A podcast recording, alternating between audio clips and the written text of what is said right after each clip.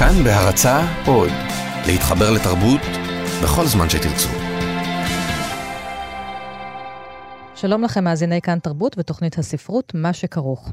שירי לב-ארי וענת שרון כאן באולפן, ואנחנו שמחות להגיש סדרת תוכניות מיוחדת לכבוד שבעים שנות ספרות ישראלית. בכל תוכנית מתארחים סופרים, אנשי אקדמיה ואומנים שמדברים על הספרים המשפיעים והאהובים בכל עשור. התוכניות הוקלטו בספריית בית אריאלה, והיום הפרק השלישי, שנות ה-שמונים. ערב טוב לכם, אנחנו בערב השלישי של מפגשי הספרות של כאן תרבות ביחד עם בית אריאלה. אנחנו חוגגים את הפרויקט שלנו שבעים שנה, שבעים ספרים, שבו בחרנו ביחד עם ועדה שבעים פלוס, נגיד ככה, ספרים טובים, משפיעים, חשובים בספרות הישראלית, ובכל ערב אנחנו מקדישים את זה לעשור, כי יש מאפיינים לכל עשור, והיום אנחנו נדבר על שנות ה-שמונים, שהוא כנראה העשור הפורה ביותר בספרות הישראלית, ממש גייזר של יצירה פרץ אז עם קולות חדשים, תכף נדבר על זה. שנות ה-שמונים, המדינה כבר בת שלושים, יכול להיות שהיא אינה מחכה למשיח, לפחות זה מה שחשבנו אז, היום הדברים נראים קצת אחרת. הסופרות תופסות את מקומן, וגם יוצרים ערבים שבוחרים לכתוב בשפה העברית. כבר הזכרנו את אנטון שמאס, הספר שלו הרבסקות, ספר מאוד חשוב, ראה אור, והוא כתב בעברית ונועץ בנו איזשהו חץ בזה שהוא בוחר להשתמש בשפה שלנו ולא בשפת אמו. הלשונות של המהגרים מתחילות לבצבץ, גם הם בתוך העברית, ככה כמו בהתגנבות יחידים. דוד גרוסמן מפרסם את ספרו השלישי, עיין ערך אהבה, מי שנולד וגדל כאן בישראל, כותב על ניצולי שואה ועל חיה נאצית. מאיר שלו מפרסם את רומן רוסי, הספר הראשון, הרומן הראשון, וחוזר עוד יותר אחורה אל עמק יזרעאל בימי העלייה השנייה. אבל לא רק ספרים לגדולים מפרסמים מאיר שלו ודוד גרוסמן, אלא גם במקביל ספרים לילדים, ואנחנו נשוחח איתם גם על הסוג הזה של הכתיבה. אולי גם קצת על משקפיים, בהמשך, שיחות משקפופרים יש לנו כאן הערב. הדוקטור ארי גלסנר יספר לנו ככה במבט כללי על העשור הזה, וידבר איתנו על חנוך לוין ועל כנז, התגנבות יחידים כמובן. אז דוד ומאיר, אתם שניכם מתחילים לפרסם יצירות למבוגרים בשנות ה-שמונים. אתה כבר הספקת, דוד, לפרסם את רץ, את חיוך הגדי, גם בתחילת שנות ה-שמונים. אתם יכולים לתאר את תהליך ההבשלה, כיצד הבשילו הספרים, גם אחרי שכבר היו ספרי ילדים? כשהתחלתי לכתוב, ודאי לא חשבתי על המבט המנתח, הספרותי, החברתי, שבתוכו הדברים נכתבים, אלא יש לך משהו בוער בך ואתה כותב. ואתה יחיד, אתה לא חלק מתהליך. מה בער בך? מה שבוער בכל סופר, בכל אומן, בכל מדינה שהיא. אני חושב, אתה לא צריך להיות ישראלי. הרגשה ש, שאני רוצה לספר סיפורים, שאני אוהב לספר סיפורים, שכשאני כותב טוב לי, המציאות מובנת לי יותר, שזה, זו דרך בשבילי להיות בתוך העולם. כן? כשאני כותב, אז, אז טוב לי יותר להיות בתוך העולם. שניכם עבדתם בעיתונות, בתקשורת, הרבה שנים. דוד, אתה בכל ישראל, אתה, מאיר, הגשת תוכניות בערוץ הראשון, וגם היום אתה כותב טור בידיעות אחרונות, כן. אבל בכל זאת מצאתם את הדרך אל הכתיבה הספרותית. מאיר, אתה ממשיך גם עם הטור הקבוע, הוא ממשיך לכתוב ספרים. פרסמתי כבר שני ספרי ילדים ואת, ואת הספר תנ"ך עכשיו, לפני שכתבתי את הרומן הראשון שלי, את הרומן רוסי, ואז לא יכולתי לשאת יותר את העבודה בטלוויזיה. גם נמסה עליי, גם מנכ"ל רשות השידור דאז תומי לפיד פשוט לא, לא הרשה לנו להתבטא, ורמס כל דבר שלא התאים לדעותיו. אני פשוט עזבתי את העבודה וישבתי וחשבתי מה לעשות עכשיו. עכשיו, אני, אני לא מה... אני, אני לא יודע איך אתה, דוד, אבל אני לא ידעתי כילד או כנער, ואפילו לא כבחור, שאני רוצה לכתוב. זאת אומרת, ידעתי שאני יודע להניח מילים אחת ליד השנייה, אבל לא, לא פי-אם בי הרצון לכתוב. הרצון היחיד שבאמת פי-אם בי ועד היום מפעם בי זה להיות זואולוג. ואני עוד יהיה זואולוג יום אחד. אתה עובד על זה. כן, אבל חשבתי מה לעשות. עכשיו, אני, אני יודע ללמד, יש לי ניסיון בהוראה מהתקופה שהייתי סטודנט, אבל אין לי מספיק סבלנות, ואני כמובן חשבתי לעסוק בזואולוגיה, אבל לקראת גיל ארבעים להתחיל קריירה מדעית, זה, זה, זה לא לעניין. אז החלטתי שאני אנסה לכתוב. זה מעניין שאת הרומן הראשון למבוגרים כתבת אה, על דמות, על אה, ברוך, והוא אה, גדל בנהלל. עכשיו אתה... הוא גדל הרי, בכפר, בכפר, במושב בכפר בעמק, בעמק יזרעאל. כן, כן, כן, כמובן. לא נגלה שמות. בלי לא, שמות. בלי שמות. אבל זה מעניין, כי אתה, מאיר, יש לך הרי שתי רגליים, אחת בעמק, אחת בירושלים. ובכל זאת את הספר הראשון אתה כותב על שנותיך שם. זה היה, הייתי אומר, יותר לוהט מבחינה סיפורית. הרקע של, של הסיפורים שהייתי שומע בעמק, בכפר, מהמשפחה, מבני המשפחה, מהצד של אמא שלי, החקלאים, שהם אנשים עם כישרון סיפור יוצא מן הכלל. לא עוסקים בכתיבה, אבל יודעים לספר סיפור, גם הסבא והסבתא, גם הדודים והדודות.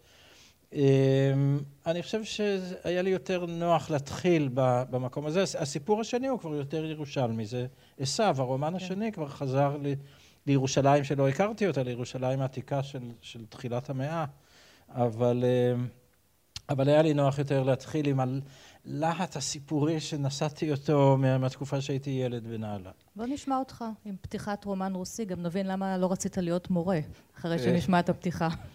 בליל קיץ אחד ניתר המורה הוותיק יעקב פינס משנתו בחרדה גדולה. מישהו צעק בחוץ, אני דופק את הנכדה של ליברסון. הצעקה המחוצפת, רמה וצלולה, התריסה מבין צמרות האורנים הקנריים שליד מגדל המים. רגע אחד רפרפה על עומדה כעוף דורס, ואחר כך עטו המילים אל פני אדמת הכפר. חלחלה ישנה, מכאיבה ומוכרת, הרעידה את לב המורה הזקן, שוב נוכח, כי הוא לבדו שומע את הקריאה הנתעבת. הרבה ילדים יש בספרים שלכם. אצלך בעיין ערך אהבה יש ילד מומיק שגדל בבית מסויית של ניצולי שואה מסביבו. זה מה שיש בשכונה, זה מה שיש בקומה למעלה, בקומה למטה, בכל מקום. למרות שאתה לא בא ממשפחה של ניצולי שואה, והוא מנסה להבין מה זה הקראי משפטים שאומרים, מה זאת החיה הנאצית הזאת שהשמידה את כולם, הוא מנסה לגדל איזושהי חיה נאצית. ואתם, שניכם מנסים להבין את העולם, אם, יש, אם אפשר להבין אותו דרך עיניים של ילד.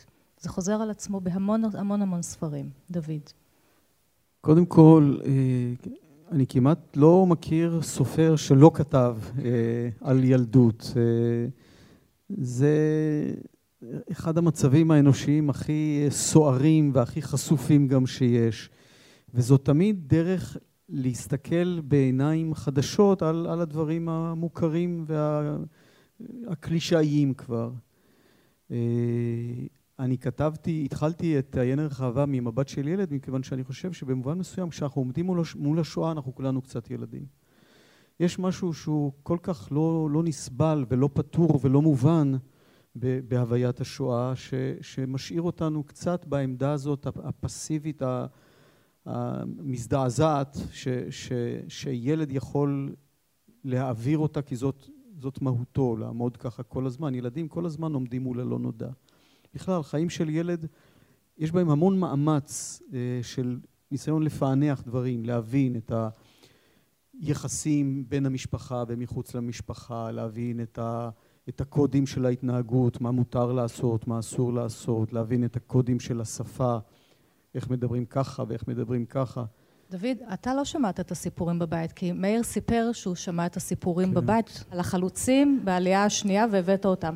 אתה לא שמעת בבית את הסיפורים לא, על לא, השואה? לא, גם לא דיברו כן. ולא, ו- ואני זוכר אפילו שאבא שלי שאל אותי על מה אני כותב, ואמרתי לו שאני כותב על השואה, אז ככה הוא אמר, למה לך? ממש לא, ו- ובאמת, אה, זה, היא לא הייתה נוכחת בבית, אבל ב- בשנים ההן, בראשית שנות החמישים, נולדתי ב-חמישים וארבע, אז ב... לקראת סוף שנות החמישים בשבילי. השואה הייתה מאוד מאוד נוכחת בכל מיני דברים. לא הייתה השתקה כמו שטוענים עכשיו, אלא באמת, למשל, סתם המדור לחיפוש קרובים שכולנו זוכרים. הוא חזר לחיים, חי וקיים ברשת שלנו בכאן תרבות, כן? אני זוכר איך הוא היה מלווה את ארוחות הצהריים שלי ושל אחי כל יום בין אחת ועשרים לאחת וחצי, בקול הזה של הקריינית שהייתה אז בהתחלה רומה אלדר, והיה משהו...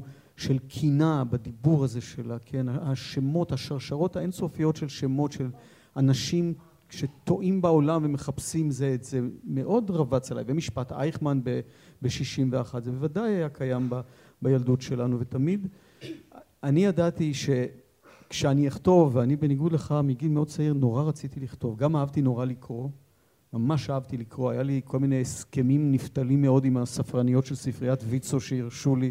אני אותו דבר בספרייה, שהרשו להיכנס פנימה ולבחור לבד. אצלם בספריית ויצו לידינו, אז היה מין אשנב כזה שבו עמדה הספינקס שהייתה הספרנית, והיא הייתה מסתכלת על הילד ועושה לו דיאגנוזה איזה ספר מתאים לו.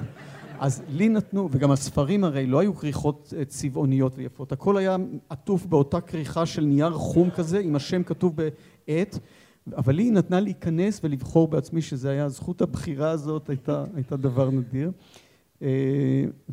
רגע, איך, איך טעינו לשם? אה, בסדר, שמעתי שאני רוצ... אני כן רציתי לכתוב, ו... ו... ו... ומגיל מאוד צעיר, גם בגלל איזה מקרה שקרה לי בחיים, שקשור בסופר אחר, בשלום עליכם, שמגיל מאוד מאוד צעיר, אבא שלי נתן לי לקרוא את, את ספריו, כיום אני מבין שזאת הייתה הדרך של אבא שלי לקרב אותי אל ילדותו שלו, כי הוא היה כזה ילד כמו מוטל בן פייסי החזן, יתום כזה מגיל תשע בעיירה קטנה בגליציה, דינוב. כל פעם שאני אומר דינוב בקהל אני מחכה שמישהו יקום ויגיד שגם הוא איזה דינוב אייניקל.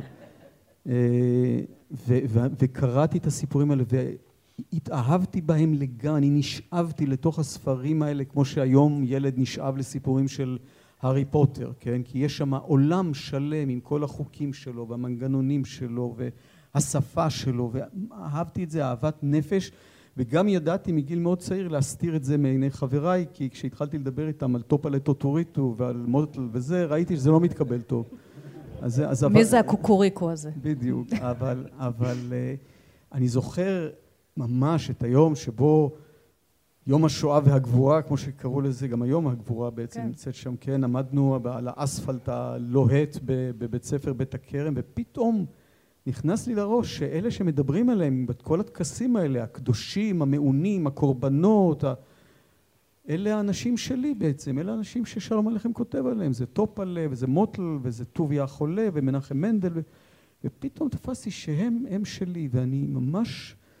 אני היום במבט לאחור, אני חושב שתפסתי את הדבר הזה ש, שדברים יכולים להתקיים למרות אובדנם או יחד עם אובדנם בספרות. אז כמובן לא ידעתי את זה, את זה אני אומר היום אחרי הרבה שנים. אני, אני הרגשתי את זה בנוגע לילדים בשירים של קדיה מולודובסקי, שפעלה כגננת בוורשה, באזור הזה של, של הגטו, לפני מלחמת העולם השנייה, ועזבה את המקום לארצות הברית לפני המלחמה, אבל הילדים הללו שהשאירה שם, הילדה איילת, שהיא התחלחלת, ששמה מידע לאלקמית הבלויר פרסולקה במקור, לא הילדה איילת עם שהיא התחלחלת. בדיוק את המחשבה הזאת, חשבתי על הילדים מפיתחו את השער, שהם מתו בשואה. וגם תחשבו על הילדים של אריך קסנר שהפכו להיות הנאצים. אז אולי דוד נשמע קטע מתוך הספר. קטע מהפתיחה? זה הקטע של... של מומיק. זה היה ככה שכמה חודשים אחרי שסבתא הני מתה וקברו אותה באדמה, קיבל מומיק סבא חדש. הסבא הזה הגיע בחודש שבט של שנת תשי"ט, שזה בלועזית אלף תשע מאות חמישים ותשע, לא דרך המדור לדרישות שלום מעולים חדשים, ככה קראו אז למדור דרך אגב, לא המדור לחיפוש קרובים, שמומיק היה צריך לשמוע כל יום בין אחת ועשרים ואחת וחצי כשאכל ארוחת צהריים, ולשים טוב טוב לב אם יזכירו ברדיו שם אחד מהשמות שאבא כתב לו על דף לא. הסבא הזה הגיע דרך אמבולנס, מגן דוד כחול, שעצר אחרי הצהריים באמצע סופת גשם ליד המכולת קפה של בלה מרקוס, וממנו ירד איש שמן ושזוף, אבל לא שוורץ, אלא משלנו, ושאל את בלה אם היא מכירה פה את מיר... ברחוב את משפחת נוימן, ובלה נבהלה ונגבה מהר את הידיים בסינור שלה ושאלה, כן, מה קרה? קרה משהו חס וחלילה? והאיש אמר שלא צריך להיבהל, כלום לא קרה, מה צריך לקרות, רק שהבאנו להם פה איזה קרוב משפחה. אריק, גיל ההתבגרות שלנו עבר אלינו בשנות ה-שמונים, כשהתפרסמו הרומנים הללו. איך אתה חווה את שנות ה-שמונים ככה גם במבט של מי שכותב וחוקר את הספרות הישראלית? אני מהצד של הביקורת הספרות, ואני רוצה לחלוק איתכם מחלוקת, לחלוק איתכם, מחלוקת בין שני מבקרי ספרות חשובים משנות ה-שמונים, שבזמן אמת נחלקו על הערכת העשור הזה עצמו, ואלה הם דן מירון ויורם ברונובסקי. ברשימת ביקורת שיורם ברונובסקי כתב על ספר בשם "אם לא תהיה ירושלים", קובץ מסות של דן מירון מ-שמונים ושבע, בין השאר הוא, הוא מתרעם, הוא כותב את זה בהרבה כבוד לדן מירון, אבל הוא מתווכח איתו.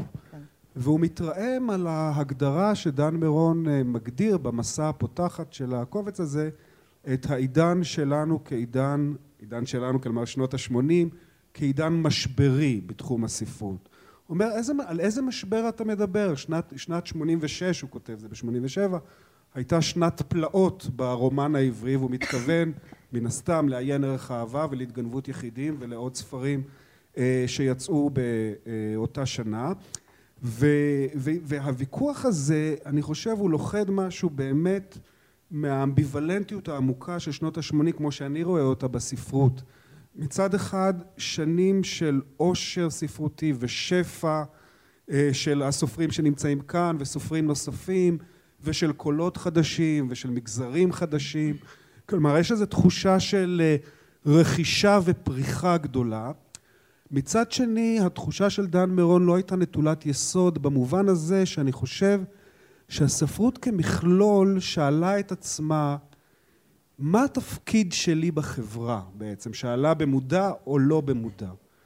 כי כמאה שנה קודם לכן, הספרות העברית צמחה עם הציונות, לפעמים ביחסים מתוחים, לפעמים ביחסים סימביוטיים, אבל ליוותה את הפרויקט הלאומי, והייתה, ולכן זכתה גם לכבוד כזה, כלומר, כמי שמלווה אותו, כמבקרת חריפה שלו, כמישהו שפונים אליה לעצה, התפקידים של אלתרמן במציאות הזאת, התפקיד של ברנר, התפקיד של עגנון, כל השוני, כן, של אור צבי גרינברג וכולי.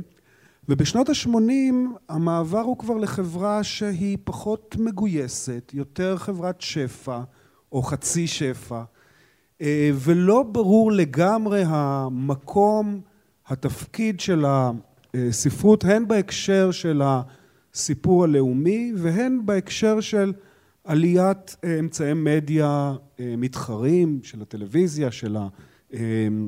בכלל, הבידור באופן כללי. כלומר, יש כאן עשור שמצד אחד עשור באמת מתפקע מכישרונות, מתפקע מספרים טובים, מספרים טובים בקנה מידה בינלאומי, כן? לא, לא רק בקנה מידה ישראלי. מצד שני, הספרות כמכלול שואלת את עצמה, שוב, לפעמים זה היה לא במודע.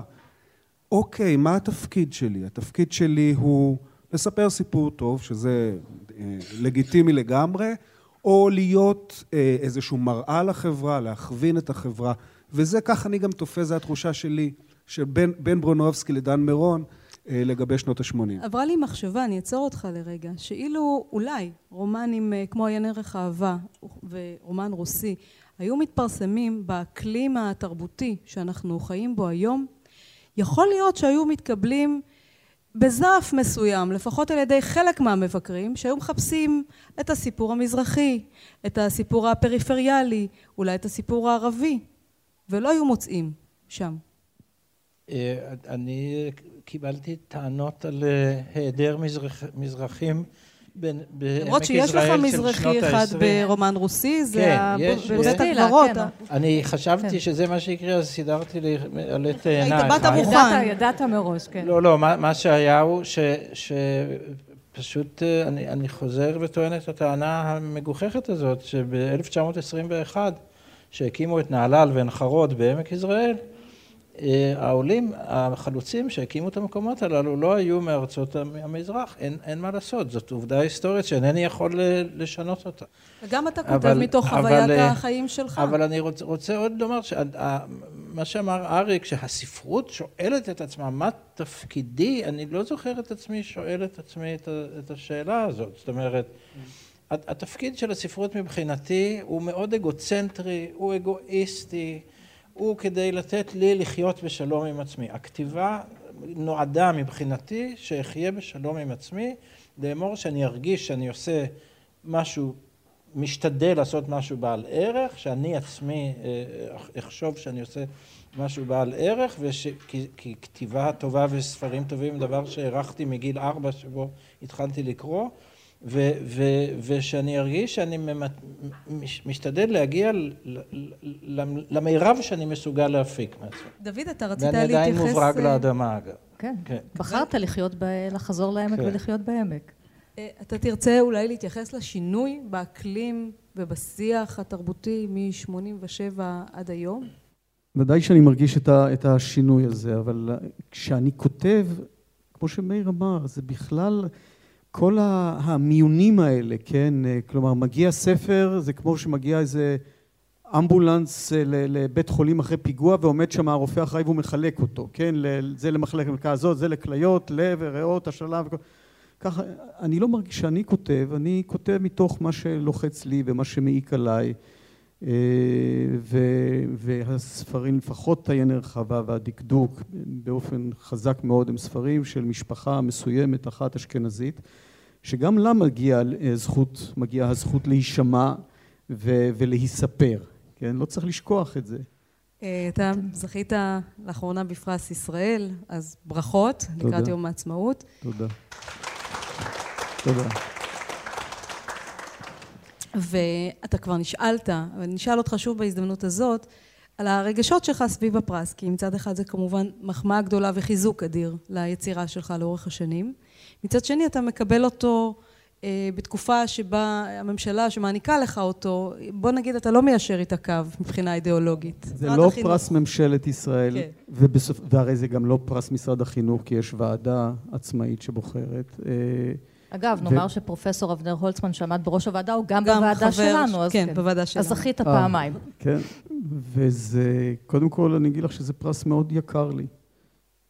מאוד מאוד יקר לי, כלומר, יש, אני כותב בעברית, פה נמצא הקורא או הקוראים שדעתם הכי חשובה לי, שאני מבין את דעתם, שאני יודע למה הם אוהבים דברים שכתבתי או לא אוהבים דברים אחרים.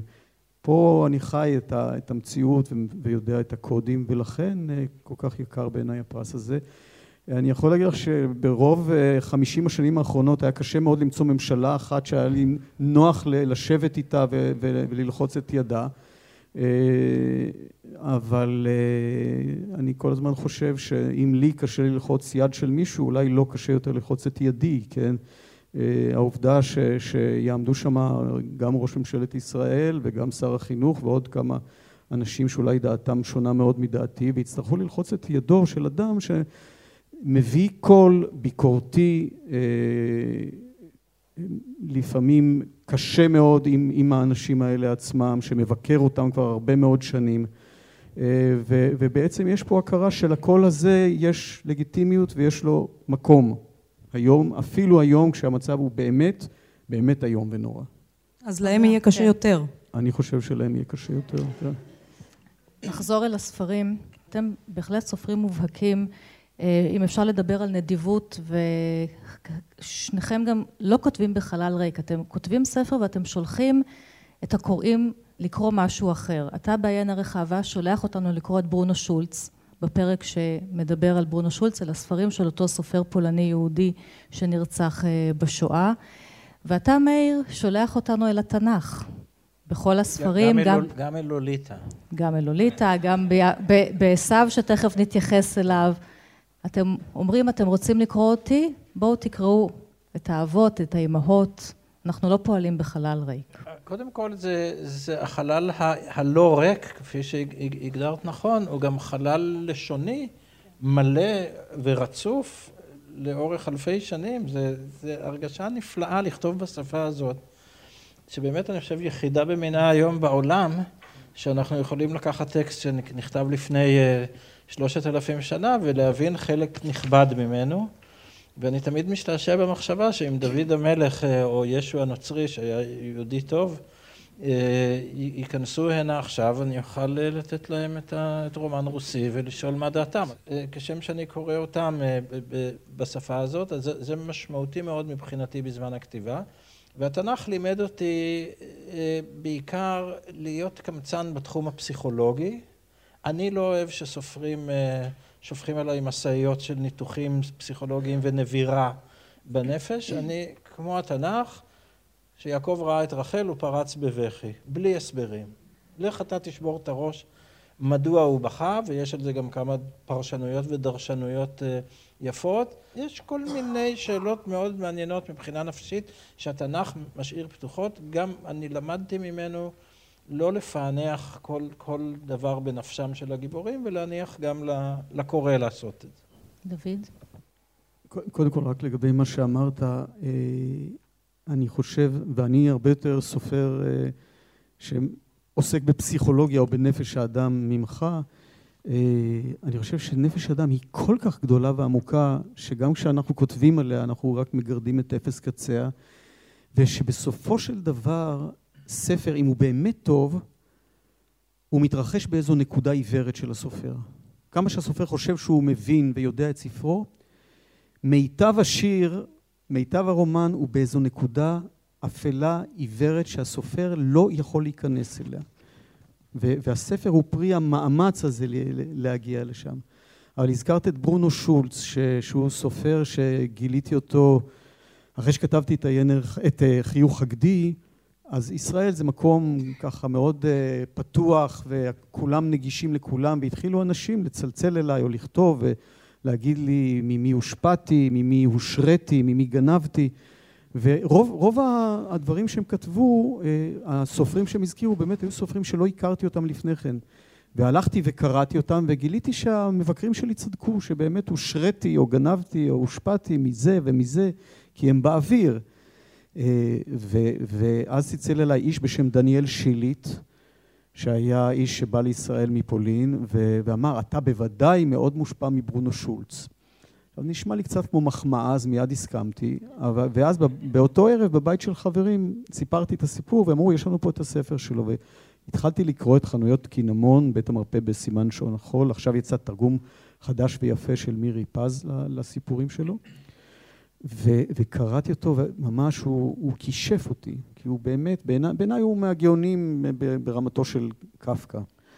וכשכתבתי את הספר, את עיין ערך אהבה, בשבילי ברונו שולץ היה סמל לאופן שבו אפשר לעמוד, או צריך לעמוד מול השואה, מול העריצות הטוטלית והשרירות הטוטלית, והערלות והאטימות, יש פתאום את הכוח הזה של היוצר, הכוח שהוא באמת מין איתן טבע כזה, שזה הדבר שאפשר, הדבר היחיד שאפשר להעמיד מול, מול השרירות המוחלטת והמחיקה המוחלטת של האדם, את, את היצירה, ובשבילי הקטע הזה הוא קטע על, על יצירה.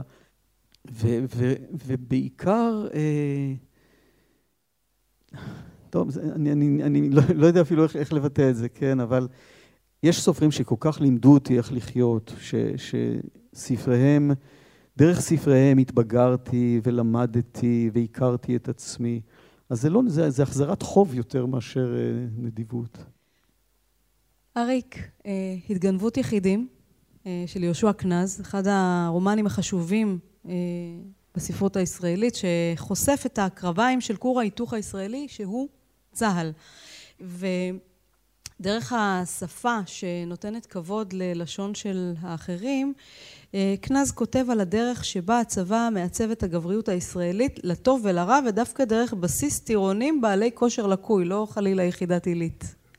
הייחוד של כנז שבעצם שנות ה-שמונים וקצת מה-תשעים זה פסגת יצירתו, המומנט מוזיקלי מ-אלף תשע מאות שמונים, התגנבות יחידים שמונים ושש, ובדרך אל החתולים, אני לא זוכר אם תשעים ואחת או תשעים ושתיים, התחילת שנות ה-תשעים. הייחוד של כנז בעיניי, או אחד, אחד הדברים שמייחדים אותו, זה שהוא מצד אחד מאוד בפנים, מאוד בהוויה הישראלית המרכזית הזאת, למשל בהתגנבות יחידים, בהוויה הישראלית של הצבא, ומצד שני מאוד מאוד בחוץ. היכולת הזאת להיות בעמדת המתבונן, שרואה את ההתרחשויות המלאות רגש, אבל בצורה צוננת, ועושה להם אסתטיזציה, ובו זמנית מבקר את העמדה הזאת של האסתטיזציה. כלומר, זו עמדה אה, ייחודית מאוד במציאות הישראלית, כי יש אנשים, רובנו בתוכו, כן, אנחנו שומעים את החדשות ואנחנו בתוך החדשות, ויש כאלו שמפנים עורף, אבל היצירה שלו במומנט מוזיקלי, בהתגנבות יחידים, במיוחד היצירות בעלי השורש האוטוביוגרפי, מישהו שנמצא בתוך ההוויה הישראלית המרכזית של תנועת הנוער ושל הצבא, ועם זאת שומר על העמדה הזאת של המתבונן מבחוץ, ולכן בעיניי התגנבות יחידים יותר משזה מעניין העניין הזה של הסקטורים והעדות השונות וכולי, מעניין אותי הציר הזה של להיות בתוך הישראליות ולהיות מבחוץ, להתבונן ולהיות בתוך, לראות את ה... זו עמדה שהיא, כמו שאמרתי, עמדה אסתטית, ועם זאת מבקרת גם, כלומר יש כאן גם מבט של ביקורתי על העמדה האסתטית הזאת, עצמה, וזו עמדה צוננת, צוננת לוהטת, מעניינת. אז גם יש כאן איזושהי עמדה ביקורתית על מהו המבט הנכון, כי המבט גם יכול להיות מאוד אלים ומוחק. והוא אומר מתי מותר להביט, הוא מנסה לברר את זה כנז, נכון, מתי מותר באחד... להביט ומתי אל תביט, הרגעים... ותן לאדם את המרחב הפרטי שלו, ואל תביט, כן, ואל כן. עליו. כן, אבל, אבל שוב, יש כאן, וכאן אני, שיחות שניהלתי, אני חייב את זה, שיחות שניהלתי פעם עם קרן דוטן שכתבה על הנושא, יש כאן השתלה של עמדה מאוד אירופאית, רומן האמן, המתבונן וכולי, זה מסורת ותיקה, מסורת אירופאית ותיקה, אבל השתלה שלה בתוך הזירה המיוזעת, הישראלית, יוצרת משהו ייחודי שאין אותו גם במודל האירופאי, כלומר, אתה רואה מבקרים אירופאים שמתייחסים לעמדה הזאת בפליאה וב... חידוש. אתה רוצה לקרוא אולי קצת מהפתיחה? ברגע האחרון התחילו קורות חיי להתגלגל לנגד עיניי, כמו בסרט קולנוע ואולי כמו צרור של שקופיות דוממות, הניתחות במהירות רבה אך לא קבועה. תמונות תמונות בשחור ולבן, באיכות גרועה למדי, כאילו נשחקו קצת במשך השנים. אולי כמו בחלום, אך ללא האבק הספרותי, הברוקי לעתים, הנלווה לתמונות חלום, ומכל מקום לחלומותיי שלי, אלא במין חומרה יבשה, לקונית, תכליתית מאוד, כמו צרור של ירי לאחר משפט שדה. ותחושת חירום הזה הייתה בקצב חילופן, משהו עצבני, קדחתני מאוד, משהו סופי, נחרץ, חד פעמי, כאילו סרט התמונות הזה מתקלה מאליו עם שימושו זה, הראשון והאחרון, מעצם חשיפתו. לא הייתה שום תחושה של סכנה או געגועים, לא פחד, חגיגיות, כאב או הפתעה. מפני שהכל כבר התרחש אי בזה על גבולו של הזמן. אז אתם שניכם גם לא תכננו את זה, אבל כשישבנו בימים האחרונים ותכננו את הערב, פתאום אמרנו, אוי, יש לנו פה ביחד גם שניים שהם גם סופרי ילדים לאורך השנים. התחלתם עם ספרות ילדים, ועד היום אתם כותבים ספרי ילדים. שזה לא דבר מובן מאליו, אתם כבר סופרים מבוססים, אתם בעלי שם, אתם לא חייבים, אבל אתם עושים את זה באהבה וממשיכים לפרסם כבר לנכדים. ובוא נגיד ששירי ואני, שקראנו בשקידה בערבים לבנים שלנו, את איתמר ואת יונתן ואת הכינה נחמה ואת קרמר, ואבא עושה בושות, האבא הרופא שעושה בושות, הפמיניסט, אני חושבת אבא הספרותי הפמיניסט הראשון, עכשיו הם כבר לא, זה לא מעניין אותם, שלי בין עשר עוד מעט, שלך בין שמונה עוד מעט, אז מה ששירי ואני עושות זה לפעמים מוציאות מהמדף, מהספרייה בחדר שלהם, וקוראות לעצמנו את הספרים. היד, משהו על היד הכותבת כשכותבים לילדים ולא למבוגרים, היא יד שונה. ולמה אתם עדיין עושים את זה? אני כרגע, כמו ש... זה גורם לי, הכתיבה גורמת לי הנאה לילדים, היא אחרת מהכתיבה למבוגרים.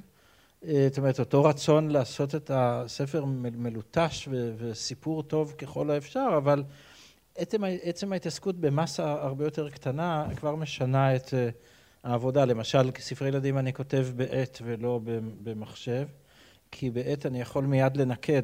באותה מהירות של הכתיבה אני מוסיף את הניקודים, אני אחד מ-שלושים האנשים בארץ שיודעים לנקד נכון.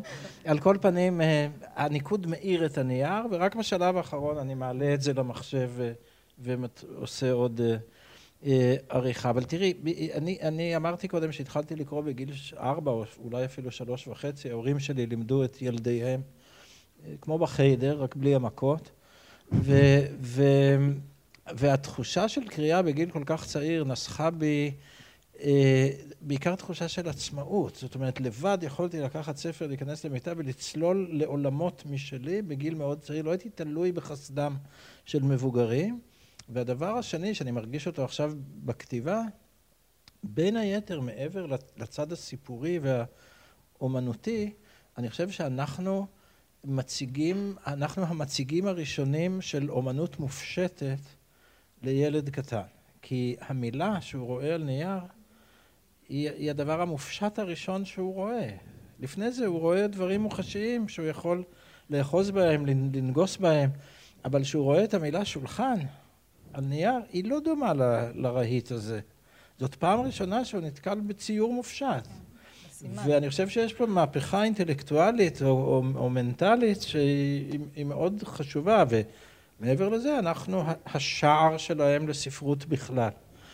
אבל uh, ספרות ילדים, אנחנו גם כותבים לאותו גיל פחות או יותר, זה באמת, זה, זה נחת אמיתית, זה, זה, זה עונג אמיתי. גם ואת, בשבילנו, בגיל, המופ... בגיל המופלג שלנו, כפי שאמרנו. דוד, יש איזה משהו מזוקק שכותבים לילדים, שאתה בעצם, את הדרך שאתה רואה את החיים, אתה אומר את זה בצורה קצת יותר אולי פשוטה ומזוקקת לילדים?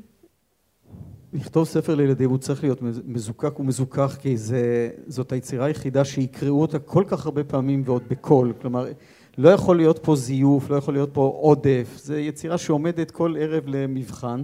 וגם לפני שאני מוציא ספר לילדים, אני נטפל לכל מיני ילדים חסרי ישע וקורא להם את זה. גם אני. כן, כן, תשמע, צריך ש... ומיד מיד אפשר לראות אם הספר עובד או לא עובד, כן, אם הנכדה שלי מבקשת גם ביום למחרת שאני אקרא לה את זה או לא. אתה עושה לעצמך פרוטקציות אצל הנכדה. אני הולך לגן ילדים... לילדים זרים, אתה אומר. זרים, ומקריא, ובבית השני קמים ארבעה ילדים והולכים לשחק בחדר האחר, אני מבין שיש בעיה עם הספר שלי. כן.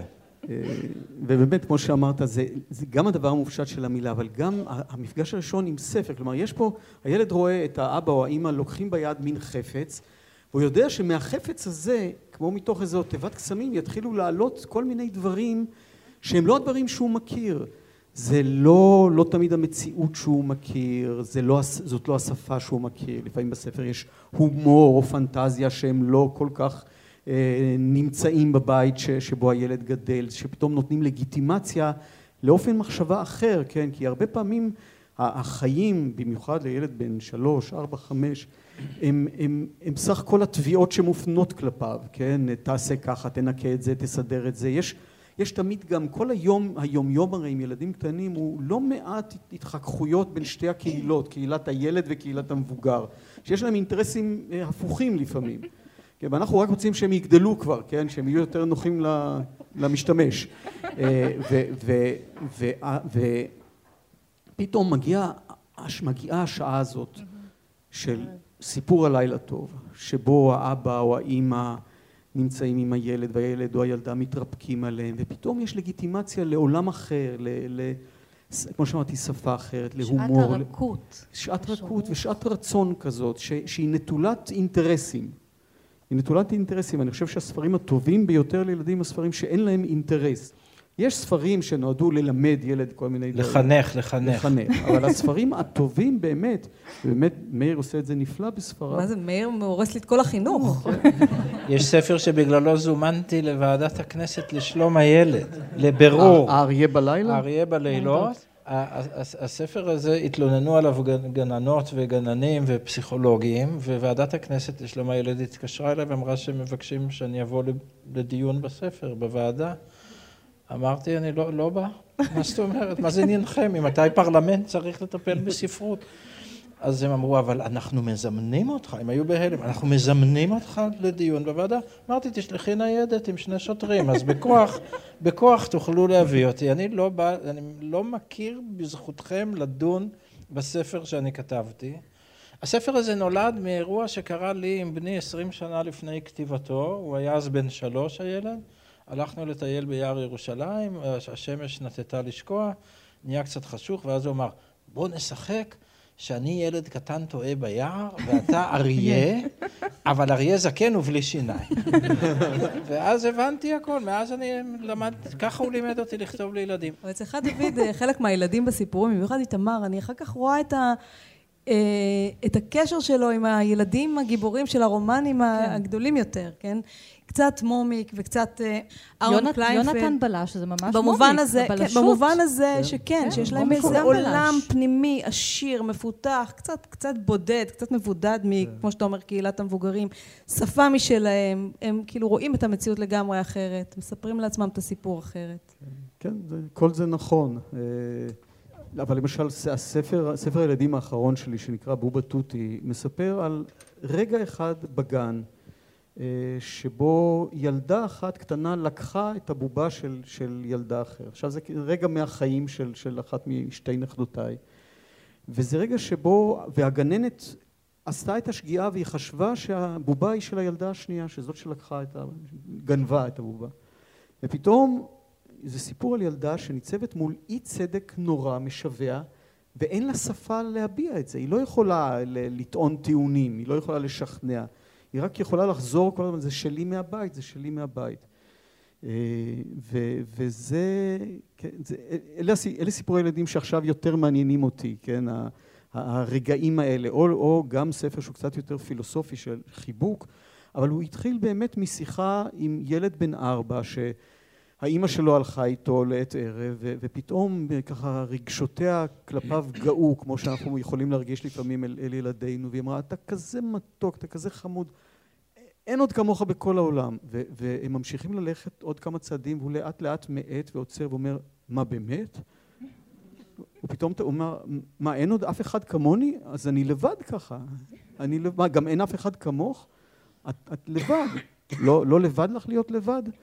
ופתאום האמא מבינה, וזה מה שקרה בחיים גם, שדרך היל, דרך מה שהילד אמר, גם האמא פתאום היא, היא תופסת איזה שביב שלה, של הבדידות שלה, שהיא באמת שכל אחד מאיתנו הוא לבד בסופו של דבר. ואז היא, היא מחבקת אותו חזק ואומרת, אני לבד, ואבא לבד, ואתה לבד, אבל כשאני מחבקת אותך, אנחנו לא לבד. אז אלה הרגעים, אלה הקטנים ש... עליהם אני רוצה לכתוב שאני כותב לילדים. אז דיברנו על בדידות ועל לבד, אז אולי נפגוש קצת את אהרון, גיבור ספר הדקדוק הפנימי. נכנסים בהיחווה לדירה של השכנה שלא משגיחה בהם החבורת ילדים. ואהרון הגיבור הוא... יש לו רגע של התגלות מול האומנות, כשהחברים שלו האחרים צוחקים עליו, כמו שממשיכים לצחוק עליו לאורך כל הספר. כן, פתאום הילד הזה ש... גדל בבית שאין בו רגישות רבה לאומנות, וההורים לא חונכו מעולם לאומנות, ויש להם את הוויית השורד שהם הם יחפשו רק את הדברים שכדאי וש שיש שאפשר להפיק להפיק איזשהו רווח ממשי מהם, והם חיים ברמה מאוד מאוד מציאותית. ופתאום הילד הזה שיש בו שאר רוח, אבל מעולם הוא לא, הוא לא פגש את, ה, את, את המענה לשאר הרוח הזה בעולם, הוא עומד מול הגרניקה. הוא מרגיש שמה ככה כמו תובע שמרגיש שכל הים נשפך לתוכו פתאום. ו, וזה מציף אותו, אבל גם מעלה אותו, עושה לו איזה עילוי כזה. וזה הרגע שבו, שבו בעיניי שהוא הופך לאומן, שהוא פתאום... מגלה דרך אחרת, לא רק להביט בעולם, אלא גם להיות בעולם. אבל הוא משלם מחיר, בסדר. דוד. משלם מחיר גם, כן. גם על זה וגם על הגישה של ההורים שלו, כן? על כל... אריק, עוד קולות. חנוך לוין, שאנחנו מכירים אותו כמחזאי, אבל הוא פרסם לפחות שני ספרים מאוד חשובים, אחד בשנות ה-שמונים, החולה הנצחי והאהובה. קודם כל, אני מוכרח לומר שאת חנוך לוין, אני, אני קורא, אני לא צופה בתיאטרון, כן. אני קורא, יש לי בעיות עם המדיום התיאטרלי, ואני, ואני פשוט נהנה לקרוא אותו uh, ככותב, כלומר גם את המחזות. אבל באמת בשנות ה-שמונים, uh, החולה הנצחי והאהובה קובץ סיפורים, uh, ויש בשנות ה-תשעים איש עומד מאחורי אישה יושבת, חנוך לוין, אני אומר, זה יחסי ההרצה, אהבה ושנאה, כאילו, עם, ה, עם, עם יצירתו. הפילוסוף ישעיהו ברלין, במסע מפורסמת, חילק סופרים והוגים לשתי קטגוריות, לשואלים ולקיפודים. הוא השתמש באיזה משל מהתרבות היוונית הקלאסית, שהשואלים הם כאלו שמרחרחים בהרבה תחומים, אין להם איזשהו נושא אחד שבו הם מעמיקים וקודחים, והקיפודים להפך, הקיפודים הם אלו שיש להם נושא אחד גדול שבו הם מעמיקים, והוא עושה איזו חלוקה מאוד מעניינת של גדולי הרוח לאורך הדורות, שיש גדולי רוח שואליים ויש גדולי רוח קיפודיים, והמסע הזאת נכתבה על טולסטוי. אני רק אומר את ההגדרה היפה שלו על טולסטוי, הוא אמר הטרגדיה הגדולה של טולסטוי הייתה שהוא היה בעצם שואל, אבל הוא רצה כל חייו להיות קיפוד, הוא רצה להאמין באיזשהו דבר, זה הטרגדיה הגדולה שלו. לענייננו, חנוך לוין הוא קיפוד מובהק, כלומר יש לו תפיסת עולם מסוימת, נוקשה, אכזרית, והוא קודח בה, וקודח וקודח וקודח, ומגיע לעומקים אה, גדולים מאוד. יש סופרים שיודעים להכאיב, וחנוך לוין יודע להכאיב, זה היכולת הזאת שלו, הראייה של העולם כעולם היררכי, נוקשה של שולטים ונשלטים, והוא עושה את זה בצורה... אה, אה, צלולה כל כך, הראיית עולם הזאת צלולה כל כך ונוקבת כל כך ומכאיבה כל כך כאמור, שזה גאונות, ועם זאת זה גאונות שצריך להיאבק בה מבחינה נפשית לעמדה הזאת. נקרא דווקא מהסיפור האחר, אולי קצת נשמע גם את קולו של חנוך לוין. לילה אחד טיפס פשיש פש על צינור המים של יקיר אחד הבתים והגיע עד לקומה השלישית. שם ראה חלון אחד פתוח לרווחה. הוא עלה על עדן החלון, השתופף וחיכה רגע. בהתרגל עיניו לחשיכה השוררת בחדר, ראה מיטה גדולה ועליה שוכבת אישה. זולת האישה על מיטתה היה החדר ריק לגמרי, לא היה בו אף רהיט אחד, ואפילו הקירות היו חשופים. הן מתמונות וקישוטים, והן מארונות וכונניות. הוא ניטר אל החדר בנעלי הגומי המשמשות ספורטאים וגנבים, וצנח בכל תפיחה קלה על הרצפה. שוב הביט אל האישה. דוד, אני נבקש גם ממך לשמוע קצת מהדקדוק הפנימי מן ההתחלה. אהרון התרומם על בעונותיו, להיטיב לראות את המתרחש למטה.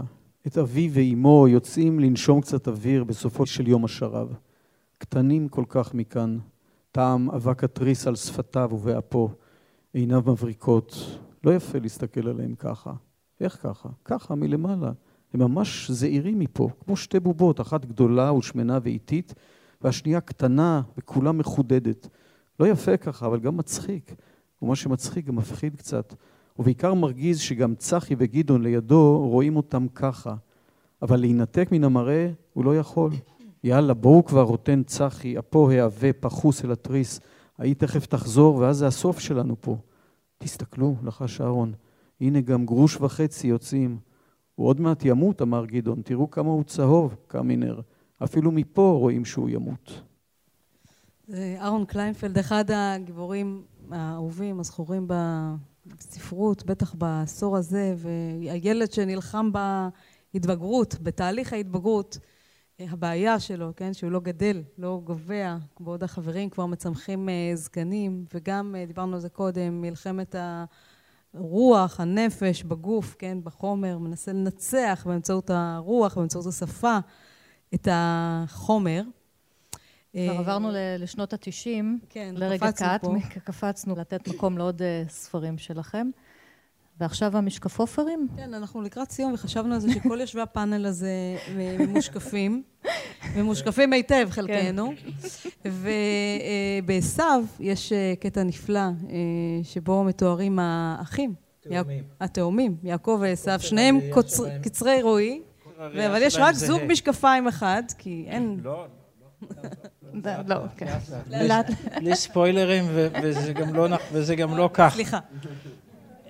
אני מתאר פה את בדיקת העיניים שעושים ליעקב ולעשיו, התאומים.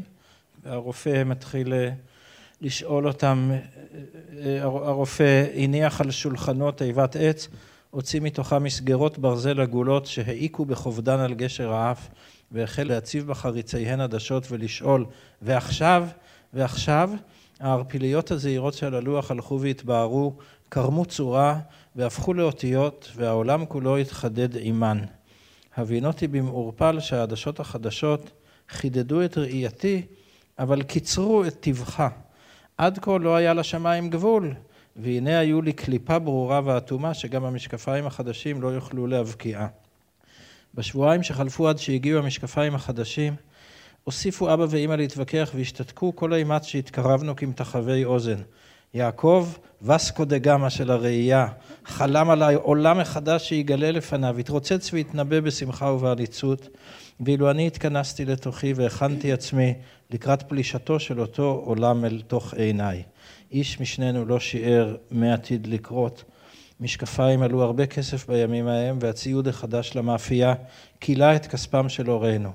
אבא שמלכתחילה ראה במשקפיים פינוק מיותר, החליט לקנות רק זוג משקפיים אחד שישמש את שנינו. ואז יש את התיאורים הנפלאים, איך הם מחלקים ביניהם, יום זה רואה ויום האח רואה. ובעיקר עשיו שמוותר על המשקפיים. מוותר על המציאות והולך על הספרות. והולך על הספרות. פה הסתמכתי על התחושות שלי כאדם אחד, לא כשני תאומים. כשהגעתי לאופטיקאי באפולה, אז גרנו בנהלל. אני מאוד לא רציתי משקפיים, כי בנהלל של, של שנות ה-חמישים, להרכיב משקפיים היה הודעה בכישלון הציונות. זאת אומרת, לא בשביל זה סבא שלי עלה לארץ בעלייה השנייה, שיוולד לו פה ילד קצר רואי. והאמת שבאמת הייתי קצר הרואי היחיד, אני חושב, בכל בית הספר. וזה גם בגלל החלק הירושלמי של המשפחה. כן, אבא שלי היה מאושר שהוא קלקל את הגנטיקה הסוציאליסטית של המשפחה הזאת. אבל אני זוכר שכשהרופא, אני התחלתי עם משקפיים של שתיים וחצי דיופטריות, עד אז הסתרתי את קוצר הראייה שלי, והרופא... ושוחחת עם שיחים. קראתי ספרים, בהפסקות שכל הילדים שיחקו, אני התחבאתי בספרייה וקראתי ספרים, כי את הספר אפשר לקרב לעיניים, ואני זוכר שכשהייתי בגיל ארבעים והוצאתי את רומן רוסי, אמא שלי אמרה, הכל התחיל אז, שהמציאות שלך הייתה מטושטשת והפיקשן היה בפוקוס. זה היה...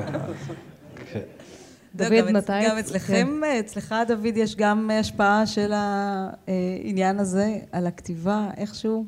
שום דבר. אני רק זוכר שהתחלתי לחבוש משקפיים, שזה היה בגיל חמש או שש, והייתי בכיתה א', וזה היה אז דבר גדול. אני זוכר שהילדים... היה מעגל שהילדים הלכו אחריי באיזה פליאה. הייתי ילד הראשון לדעתי בבית הספר, או בטח בבית מזמיל, בקריית יובל, שהלך עם משקפיים, היה לי כל כך קטן, ודווקא נתן לי תחושה טובה, אני מוכרח לומר. כי זה היה בירושלים, יש שם כל כך הרבה... כן, זה מקובל. אבא שלי אמר, כשחזרנו מנהלל לירושלים, הוא אמר לי, בירושלים אתה יכול להרכיב את המשקפיים, יש פה כל כך הרבה עברים גם ככה, ש... אנחנו רוצות להודות לכם מאוד, דוקטור ארי גלסנר, גם הסופר, דוד גרוסמן, והסופר והמבקר של ידיעות אחרונות, דוד גרוסמן, מאיר שלו, תודה לכם. יש לנו עוד כמה תודות לומר. שוב תודה למארחים שלנו, אנשי בית אריאלה, מרים פוזנר, נבות זיו, יולי שפירא, ענת גרנית הכהן, ענת לוין ועמית מסצ'קין. תודה לאנשי כאן תרבות, לליאור אברבך ולליטל אמירן. תודה שוב לחברי הוועדה, פרופסור אבנר הולצמן, דוקטור קציעה אלון, דוקטור אריק גלסנר וענת לוין, ותודה לך שירי לב-ארי. ענת שרון בלייס.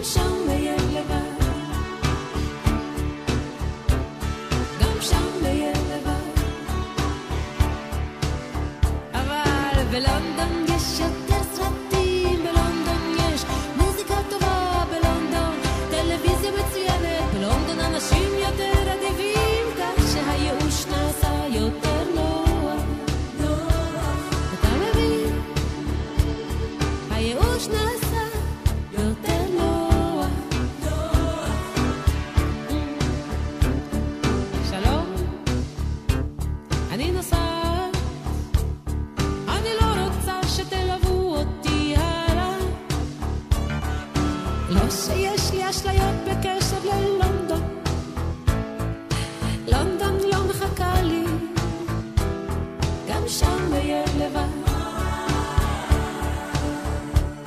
גם שם אהיה לבד,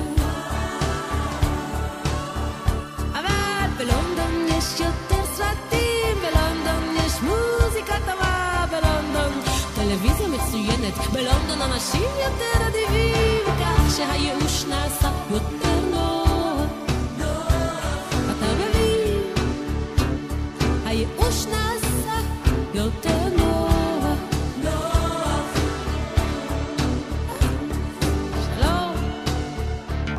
אני נוסעה, אני לא רוצה שתלוו אותי, לא שיש לי אשליות בקשר ללונדון, לונדון לא מחכה לי, גם שם אהיה לבד, גם שם אהיה לבד, ואולי זה כבר לכל החיים להיות לבד, אבל בלונדון יש יותר צדדים, בלונדון יש מוזיקה טובה, בלונדון טלוויזיה מצוינת, בלונדון אנשים יותר אדיבים, כך שהייאוש נעשה יותר נורא. אתה מבין? אם למות כמו כלבה, אז לפחות שהטלוויזיה תהיה טלוויזיה.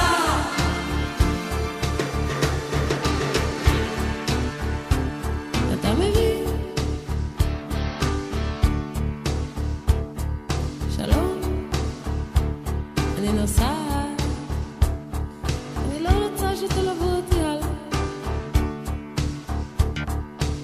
לא שיש לי אשליות בקשר ללונדון, לונדון לא מחכה לי, גם שם יהיה לבד, אולי זה כבר לכל החיים להיות לבד. שלום, אני נוסעת, לא, אני לא רוצה שתלוו אותי הלאה, לא שיש לי אשליות בקשר ללונדון,